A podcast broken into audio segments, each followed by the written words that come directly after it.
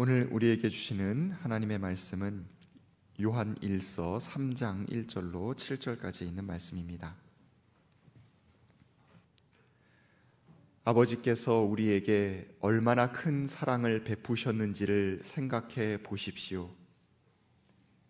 하나님께서 우리를 자기의 자녀라 일컬어 주셨으니 우리는 하나님의 자녀입니다. 세상이 우리를 알지 못하는 까닭은 하나님을 알지 못하기 때문입니다. 사랑하는 여러분, 이제 우리는 하나님의 자녀입니다. 앞으로 우리가 어떻게 될지는 아직 밝혀지지 않았습니다만 그리스도께서 나타나시면 우리도 그와 같이 될 것임을 압니다. 그때 우리가 그를 참 모습대로 뵙게 될 것이기 때문입니다. 그에게 이런 소망을 두는 사람은 누구나 그가 깨끗하신 것과 같이 자기를 깨끗하게 합니다. 죄를 짓는 사람마다 불법을 행하는 사람입니다. 죄는 곧 불법입니다. 여러분이 아는 대로 그리스도께서는 죄를 없애려고 나타나셨습니다. 그리스도는 죄가 없는 분이십니다. 그러므로 그리스도 안에 머물러 있는 사람마다 죄를 짓지 않습니다. 죄를 짓는 사람마다 그를 보지도 못한 사람이고 알지도 못한 사람입니다. 자녀된 이 여러분, 아무에게도 미혹을 당하지 마십시오. 의를 행하는 사람은 하나님이 의로우신 것과 같이 의롭습니다. 이는 하나님의 말씀입니다. 아멘. 좋으신 우리 주님의 은총과 평강이 교회 여러분 모두와 함께 하시길 빕니다. 아, 특별히 4월달이 되면 아, 기도에도 공동기도에도 우리들이 기도를 드렸습니다마는 내일이면 아, 4.16 세월호 참사가 일어난 지 4주년이 되는 날인데 그 때문에 여전히 시간이 멈춘 듯 고통 속에 있는 그 유가족들 또 관련된 사람들에게도 주님의 위로와 평강이 함께 하시길 빕니다. 아, 특별히 시리아라고 하는 땅에서 아, 마치 동서 냉전 시대처럼 음, 전운이 감돌고 있고 또 폭격으로 많은 사람들이 죽어가고 있는 현실을 바라보면서 어, 너무나 가슴이 아팠습니다. 어, 벚꽃이 난분분 떨어지는 그 몽환적인 분위기 속에 잠겨 있다가도 어, 시리아의 화학 무기가 살포되어서 거품을 물고 죽어가는 아이들의 모습을 보면 그 괴기스러운 어, 공포 영화를 보는 것 같은 그런 느낌이 들곤 했는데 세상에 이렇게 아픔이 많은데 주님께서 그 아픔을 겪는 모든 사람들과 함께 해주시기를 마음속에 소망하지 않을 수 없습니다. 아, 이 아름다운 봄날 우리는 사랑의 노래 또 평화의 노래 마음껏 부르고 싶지만 이 야속하고 매정한 세상은 우리에게 그런 한가로운 평화를 허락하지 않습니다.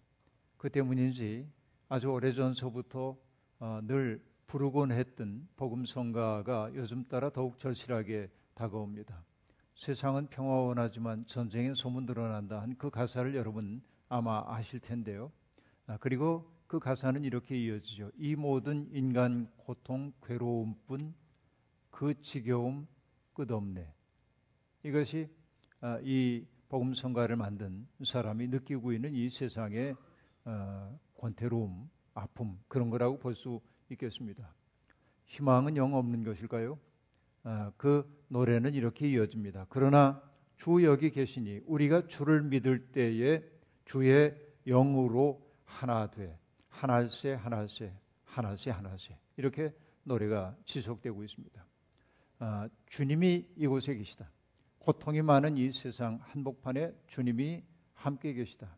우리가 주님의 영 안에 있을 때 우리는 하나가 될 수 있다. 이게 희망이다. 노래는 그렇게 우리에게 희망을 불어넣고 있습니다.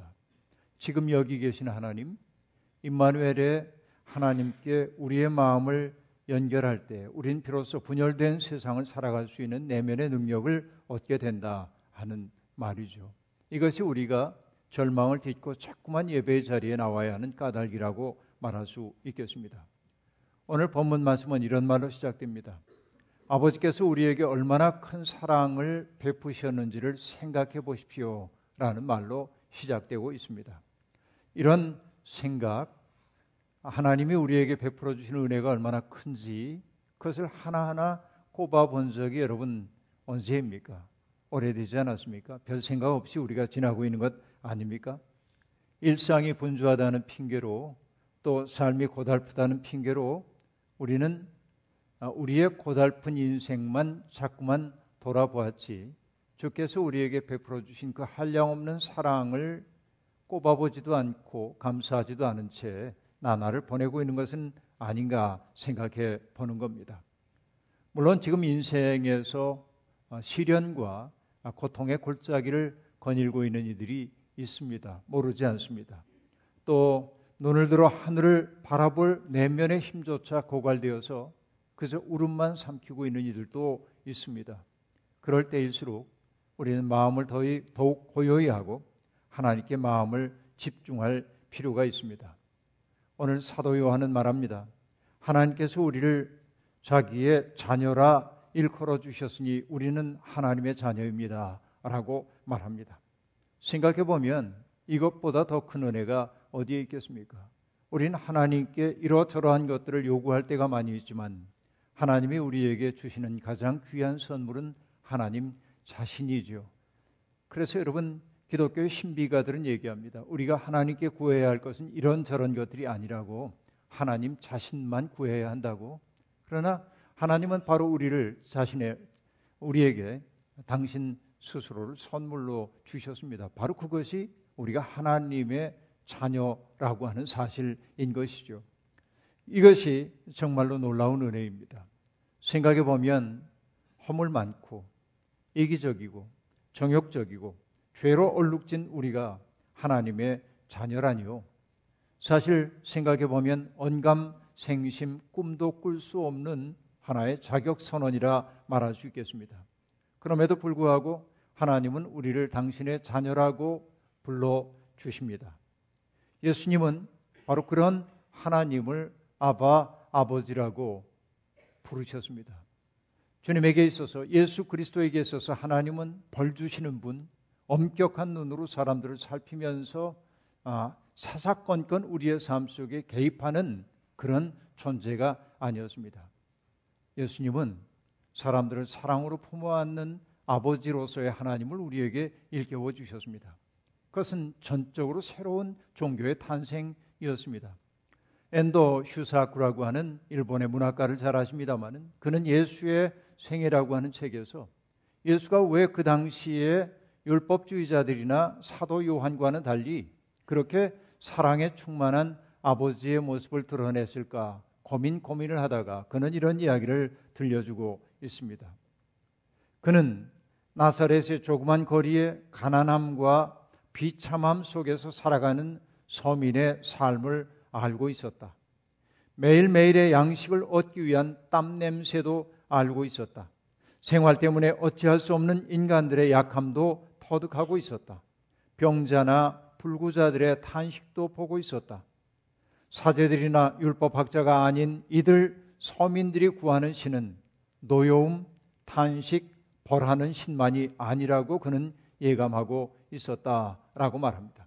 그러니까 고통받는 사람들의 고통을 당신의 가슴으로 주님은 느끼자 그, 그 절절하게 다가오고 있는 그 고통 속에서 자신이 바라본 하나님은 벌 주는 하나님, 엄격한 하나님, 너 왜 그랬어? 라고 야단치는 하나님이 아니라 내 마음의 아픔을 내가 안다. 내가 얼마나 고생했냐? 라며 품어 안으시는 그런 사랑의 하나님이었다고 엔도스 자쿠는 그렇게 이야기하고 있는 겁니다. 주님은 예수님은 바로 그런 세상의 고통, 땀냄새 나는 삶의 현장에서 치열하게 살아가는 사람들의 그 고통을 알았기 때문에 엄격하고 격렬하고 가차 없는 하나님 벌 주시는 그 하나님만을 상상하지 못했다. 이것이 바로 엔도의 이야기입니다. 사도 요한이 경험한 하나님도 역시 마찬가지입니다. 집을 떠났다가 재산을 다 허비하고 돌아온 탕자를 향하여 달려나가 그를 품에 안아주시는 아버지 하나님, 바로 그것이 사도 요한이 우리에게 증언하고 있는 하나님의 모습이란 말입니다. 그럼 우리는 질문해야 합니다. 하나님은 왜 우리를 사랑하실까요? 아까 얘기했다시피 이렇게 정욕적이고 이기적이고 죄로 얼룩져 있는 우리를 사랑하시는 까닭은 무엇일까요? 여러분, 어느 초등학생이 부모님들은 왜 우리를 사랑하실까요? 라는 시험 문제에 답을 그렇게 썼대죠. 그러게 말입니다. 알 수 없죠. 왜 사랑하는지 알 수가 없는데 여러분 하나님께서는 도무지 사랑받을 만한 것이 없는 우리를 사랑하시는 까닭 그러게 말입니다. 왜 그런지 모르겠어요. 그런데 여러분 우리가 알 수 있습니다. 주님이 우리를 사랑하시는 까닭은 우리도 성장하여 그리스도와 같은 존재가 되도록 하기 위함입니다. 이것이 요한이 오늘 우리에게 일깨워 주는 아, 말씀입니다. 어린 아기들이 태어나서 자라는 모습을 보면 신기하기 이를 데 없습니다. 아이를 바라보는 것만으로 내가 치유되는 것을 느낄 때가 있습니다. 아이가 어느 날 뒤집을 때 엄마 아빠는 얼마나 놀라워합니까?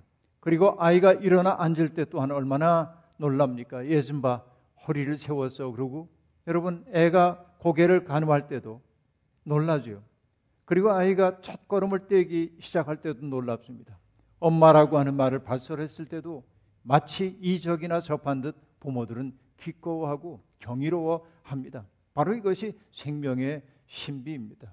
어찌 보면 당연한 일이지만 하나도 당연하게 여겨지지 않습니다. 그렇기에 감사가 있습니다. 마찬가지이겠죠. 그 어린아이들이 시간이 지나갔는데도 불구하고 말도 하지 않고 일어서지도 않고 걷지도 않는다고 한다면 아이들의 존재는 어른들에게 염려와 근심거릴 수밖에 없습니다. 오늘 신앙인인 우리의 모습은 어떠한가를 생각해 보십시오. 여러분, 우리는 바로 그 어린 생명들이 때를 따라 성장해 가는 것처럼 우리는 믿음 가운데서 성장한 사람이 되고 있는지요. 우리의 성장의 목표는 명확하게 주어져 있습니다. 주님은 이렇게 말씀하셨죠. 그러므로 하늘에 계신 우리 아버지께서 완전하심과 같이 너희도 완전하여라. 이것이 주님의 말씀입니다. 이것이 변형된 말씀이 누가복음에 등장하죠. 너희의 아버지께서 자비로우신 것 같이 너희도 자비로운 사람이 되어라. 결국 하나님이 자격이 없는 우리를 사랑해 주시는 까닭은 그 사랑을 디딤돌 삼아서 더 나은 존재로 발전해 가라고 하는 하나의 요구라고 말할 수 있겠습니다. 그런 의미에서 보자고 한다면 부끄럽습니다. 그래서 저는 우리들의 모습을 이렇게 얘기하죠. 우리는 불초신자인지 모릅니다. 여러분, 우리가 부모님에게 옛날 편지 쓸 때 그랬죠. 불초소자, 기석, 올림. 그렇게 쓰기도 했습니다. 불초라고 하는 게 뭡니까? 아버지 어머니의 덕성을 담지 못한, 담지 못한 아들이라고 하는 얘기 아닙니까? 바로 이것이 불초지요. 우리들도 어쩌면 불초 신자인지 모릅니다. 하나님을 닮지 못하고 예수님을 닮지 못했기 때문에 그렇습니다. 우리의 말과 행실, 사람들을 대하는 방식이 주님을 닮지 못한 것 아닐까요? 하나님의 완전하심처럼 너희도 완전하여라. 하나님의 자비하심처럼 너희도 자비로운 사람이 되어라. 여러분, 이것이 우리의 성장의 목표가 되어야 합니다. 여러분, 시인 윤덕주는 십자가라고 하는 시에서 예수를 뭐라고 읽었습니까? 괴로웠던 사나이 그러나 행복한 예수 그리스도 그렇게 말하고 있습니다. 그렇죠. 시는 이렇게 아, 표현하고 있습니다. 괴로웠던 사나이 행복한 예수 그리스도에게처럼 십자가가 허락된다면 모가지를 들이우고 꽃처럼 피어나는 피를 어두워가는 하늘 밑에 조용히 흘리겠습니다. 라고 노래합니다. 여러분, 시인은 괴로움과 행복이라는 부조화스러운 두 단어를 연결시키고 있습니다. 바로 이것이 십자가의 역설입니다. 십자가는 괴로움입니다. 그러나 바로 십자가를 치는 그 사람은 행복한 사람이라고 시인은 그렇게 인식하고 있는 것입니다. 그렇기에 시인은 자기에게도 그런 십자가가 허락되기를 기대합니다. 여러분, 요 곁에 있는 숙명여대 김은교 교수는 윤동주가 철험이라고 하는 조사를 별도의 행으로 처리한 것에 주목하고 있습니다. 그러니까 어떤 얘기냐면 괴로웠던 사나이 그리고 줄을 바꿔서 행복한 예수 그리스도에게 그리고 줄을 바꿔서 예수님처럼 그리고 줄을 바꿔서 십자가가 허락된다면 이렇게 말하고 처럼이라고 하는 조사를 독립하여 하나의 행으로 삼은 까닭에 주목하고 있습니다. 신앙생활이란 예수님처럼 우리도 살아가는 것, 예수님처럼 살아가는 것이 신앙생활임을 그는 그 시를 통해 읽어내고 있는 것입니다. 물론 예수님 같이 혹은 예수님처럼이라고 얘기할 때 그것은 동등함을 말하는 것이 아니라 유사성을 말하는 것이죠. 우리 가운데 누구도 예수님처럼 살 수는 없습니다. 다만 예수님처럼 살기 위해 분투할 뿐입니다. 그래서 저는 여러분께 말씀드립니다. 그리스도는 바로 우리들을 통하여 조금씩 조금씩 그 모습을 세상에 드러내기를 원하십니다. 달리 얘기하면 우리가 몸이 되어드리지 않으면 주님은 당신을 드러내실 방법이 별로 없다 하는 말씀입니다. 바로 이것이 믿는 사람들에게 요구되고 있는 바입니다. 여러분, 그리스도께서 나타나시면 우리도 그와 같이 될 것임을 압니다라고 하는 말을 저는 그렇게 이해합니다. 그리스도는 바로 우리를 통해 당신의 모습을 드러내고 우리가 그런 삶을 살게 될 때 비로소 우리는 그분을 닮은 사람이 된다는 말이죠. 여러분, 믿는 사람들은 주님의 화육한 몸이 되어야 합니다. 이것이 거룩한 소명입니다. 그런 소망을 품고 사는 사람들의 삶은 어떠할까요? 늘 자기를 깨끗하게 닦아가지 않으면 안 됩니다. 저는 죄인이라고 하는 말을 이렇게 표현하곤 합니다. 자기 속으로 구부러진 인간. 항상 자기 속으로 구부러져 있어서 세상에 어떤 일을 만나든 항상 자기 이익의 관점에서 세상을 바라보는 사람이 죄인입니다.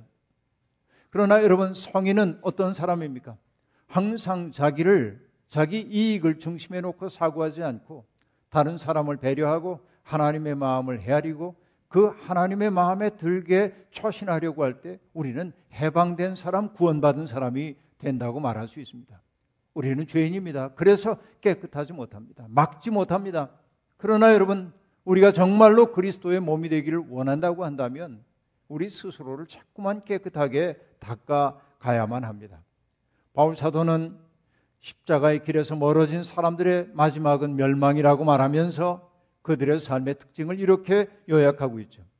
그들은 배를 자기네 하나님으로 삼고 땅의 것만을 생각합니다.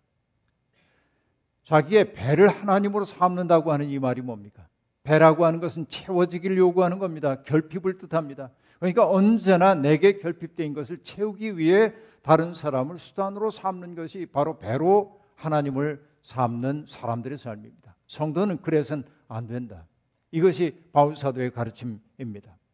죄를 짓는 사람은 불법을 행하는 사람입니다. 죄를 짓는다고 하는 것은 죄가 무엇인지, 죄의 성격이 무엇인지, 그 결과가 무엇인지를 알면서도 그 죄의 욕망에서 벗어나지 못하는 사람입니다. 그러기에 그는 불법을 행하는 자라고 오늘 복음이 말하고 있습니다. 짓다라고 하는 동사에는 이런 뜻이 내포되어 있어요. 모양이 나타나도록 만들다라고 하는 사전적 의미가 있습니다. 기가 막힌 이야기입니다. 그러니까 죄를 짓는다라고 하는 것은 어떤 의미일까요? 우리 속에서 아직 모양을 갖추지 못했던 죄의 욕망을 나타나도록 그 죄의 욕망이 형태를 갖춘 채 나타나도록 하는 것이 죄를 짓는 거예요. 여러분 이 말이 어떤 얘기인지 다시 한번 설명해 보겠습니다. 예수님께서 아, 가인이 아, 가인은 여러분 하나님이 자기의 재물을 받아주지 않자 마음속에 꽁한 마음이 아, 들었습니다. 그때 하나님이 가인에게 말씀하시죠. 이렇게 얘기합니다.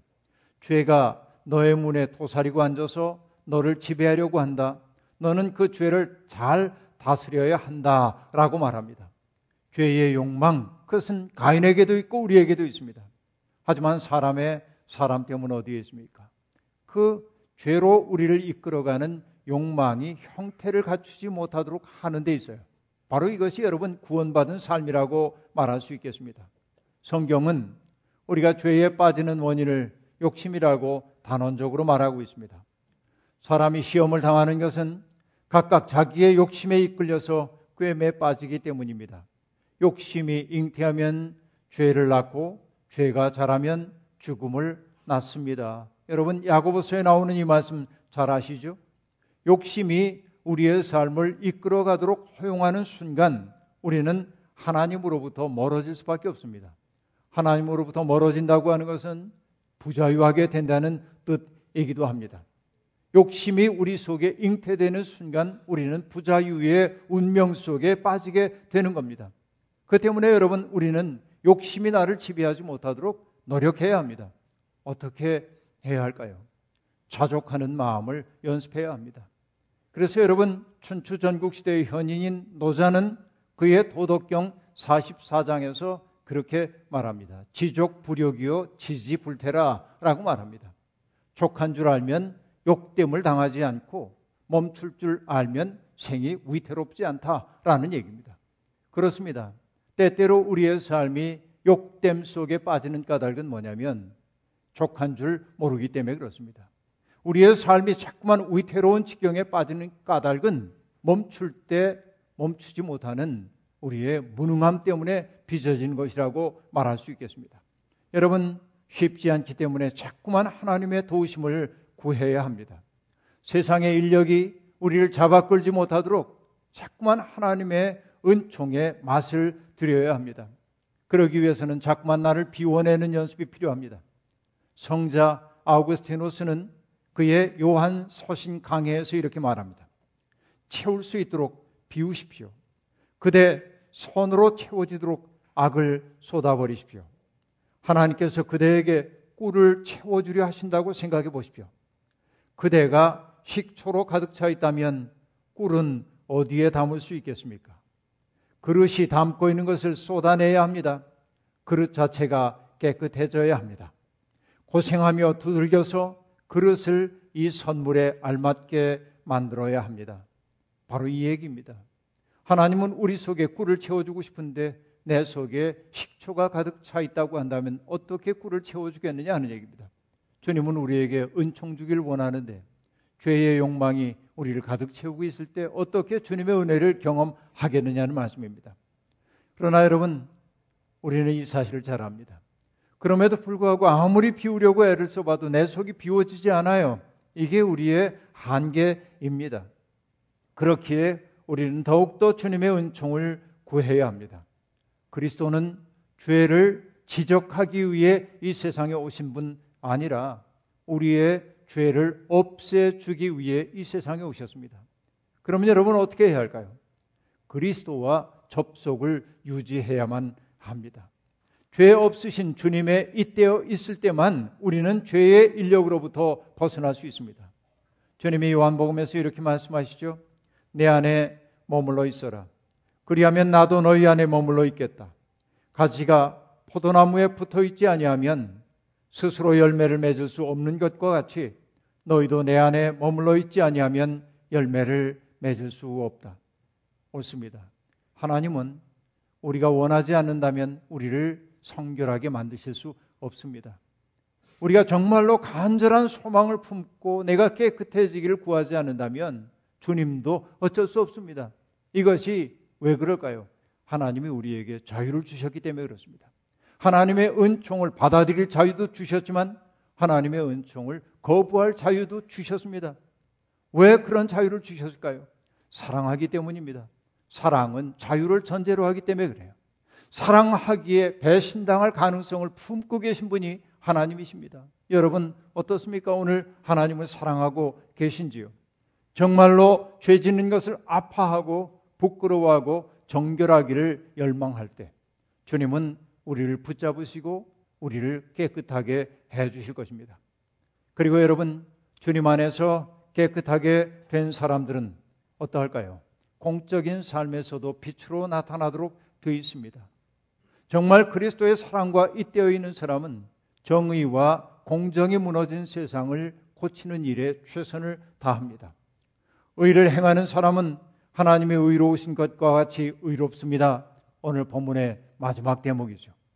우리는 홀로 살도록 지음받은 사람이 아닙니다. 더불어 살도록 지음받은 존재입니다. 사람의 사람됨은 함께 살아가는 이들의 삶에 책임을 느끼고 그들을 복되게 하기 위해 나를 내려놓을 때 나는 사람다운 사람이 되는 겁니다. 이것이 여러분 성소의 신비입니다. 주님은 세상의 모든 죄와 모순을 당신의 온몸으로 짊어지셨습니다. 우리가 감당해야 할 그 벌까지도 형벌까지 대신 받으셨습니다. 이사야가 들려주고 있는 고난받는 종의 노래는 바로 그런 은총의 신비를 이렇게 노래하고 있죠. 그는 실로 우리가 받아야 할 고통을 대신 받고 우리가 겪어야 할 슬픔을 대신 겪었다. 또 이어서 얘기합니다. 그가 찔린 것은 우리의 허물 때문이고 그가 상처를 받은 것은 우리의 악함 때문이다. 그가 징계를 받음으로써 우리가 평화를 누리고 그가 매를 맞음으로써 우리의 병이 나았다. 그렇습니다. 주님이 다 감당하셨으니 우리는 그저 감사하다고 말만 하면 될까요? 아닙니다. 이제 우리 조금씩이라도 이기주의의 감옥에서 벗어나 조금씩 세상의 아픔을 어루만지고 세상의 불의에 맞서는 사람이 되어야 합니다. 바로 이것이 우리 성장의 목표입니다. 물론 그러기 어려운 이들 있습니다. 모두가 다 똑같이 광장에 나가 외치며 불의와 맞서 싸울 수는 없습니다. 하지만 그럼에도 불구하고 우리의 삶의 방향을 그런 방향으로 돌려야 합니다. 자기 속으로 구부러진 인간이 아니라 타자를 향해 열린 존재가 되기 위한 열망을 내가 품게 될 때 우리는 죄의 인력으로부터 자유로워질 것입니다. 주님을 믿는다고 오랫동안 고백해 왔으면서도 주님을 닮지 못해 부끄럽게 이를 데 없습니다.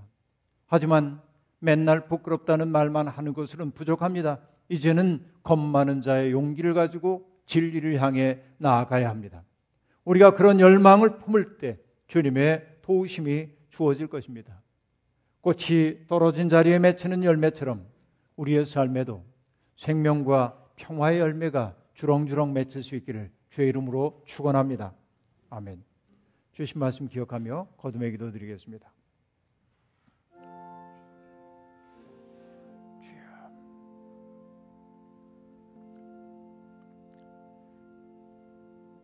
자비로우신 하나님, 자격이 없는데도 주님이 우리를 그렇게 사랑해 주시는 까닭이 무엇인지 이제는 알았습니다. 사랑 그 자체가 목적이 아니라 우리가 성장하여 그리스도와 같이 성숙하기를 주님은 바라고 계십니다. 그런 주님의 바람에 우리는 얼마나 미치지 못하는 사람들이었는지요. 그러나 이제는 아파하고 회개하며 주님 앞에 우리가 섰습니다. 불초 신자의 자리 박차고 일어나 주님 닮는 사람, 주님처럼 사는 사람이 되고 싶습니다. 주님 우리를 붙드시고 우리를 주님 안에 머물게 하여 주시옵소서. 예수님의 이름으로 기도하옵나이다. 아멘.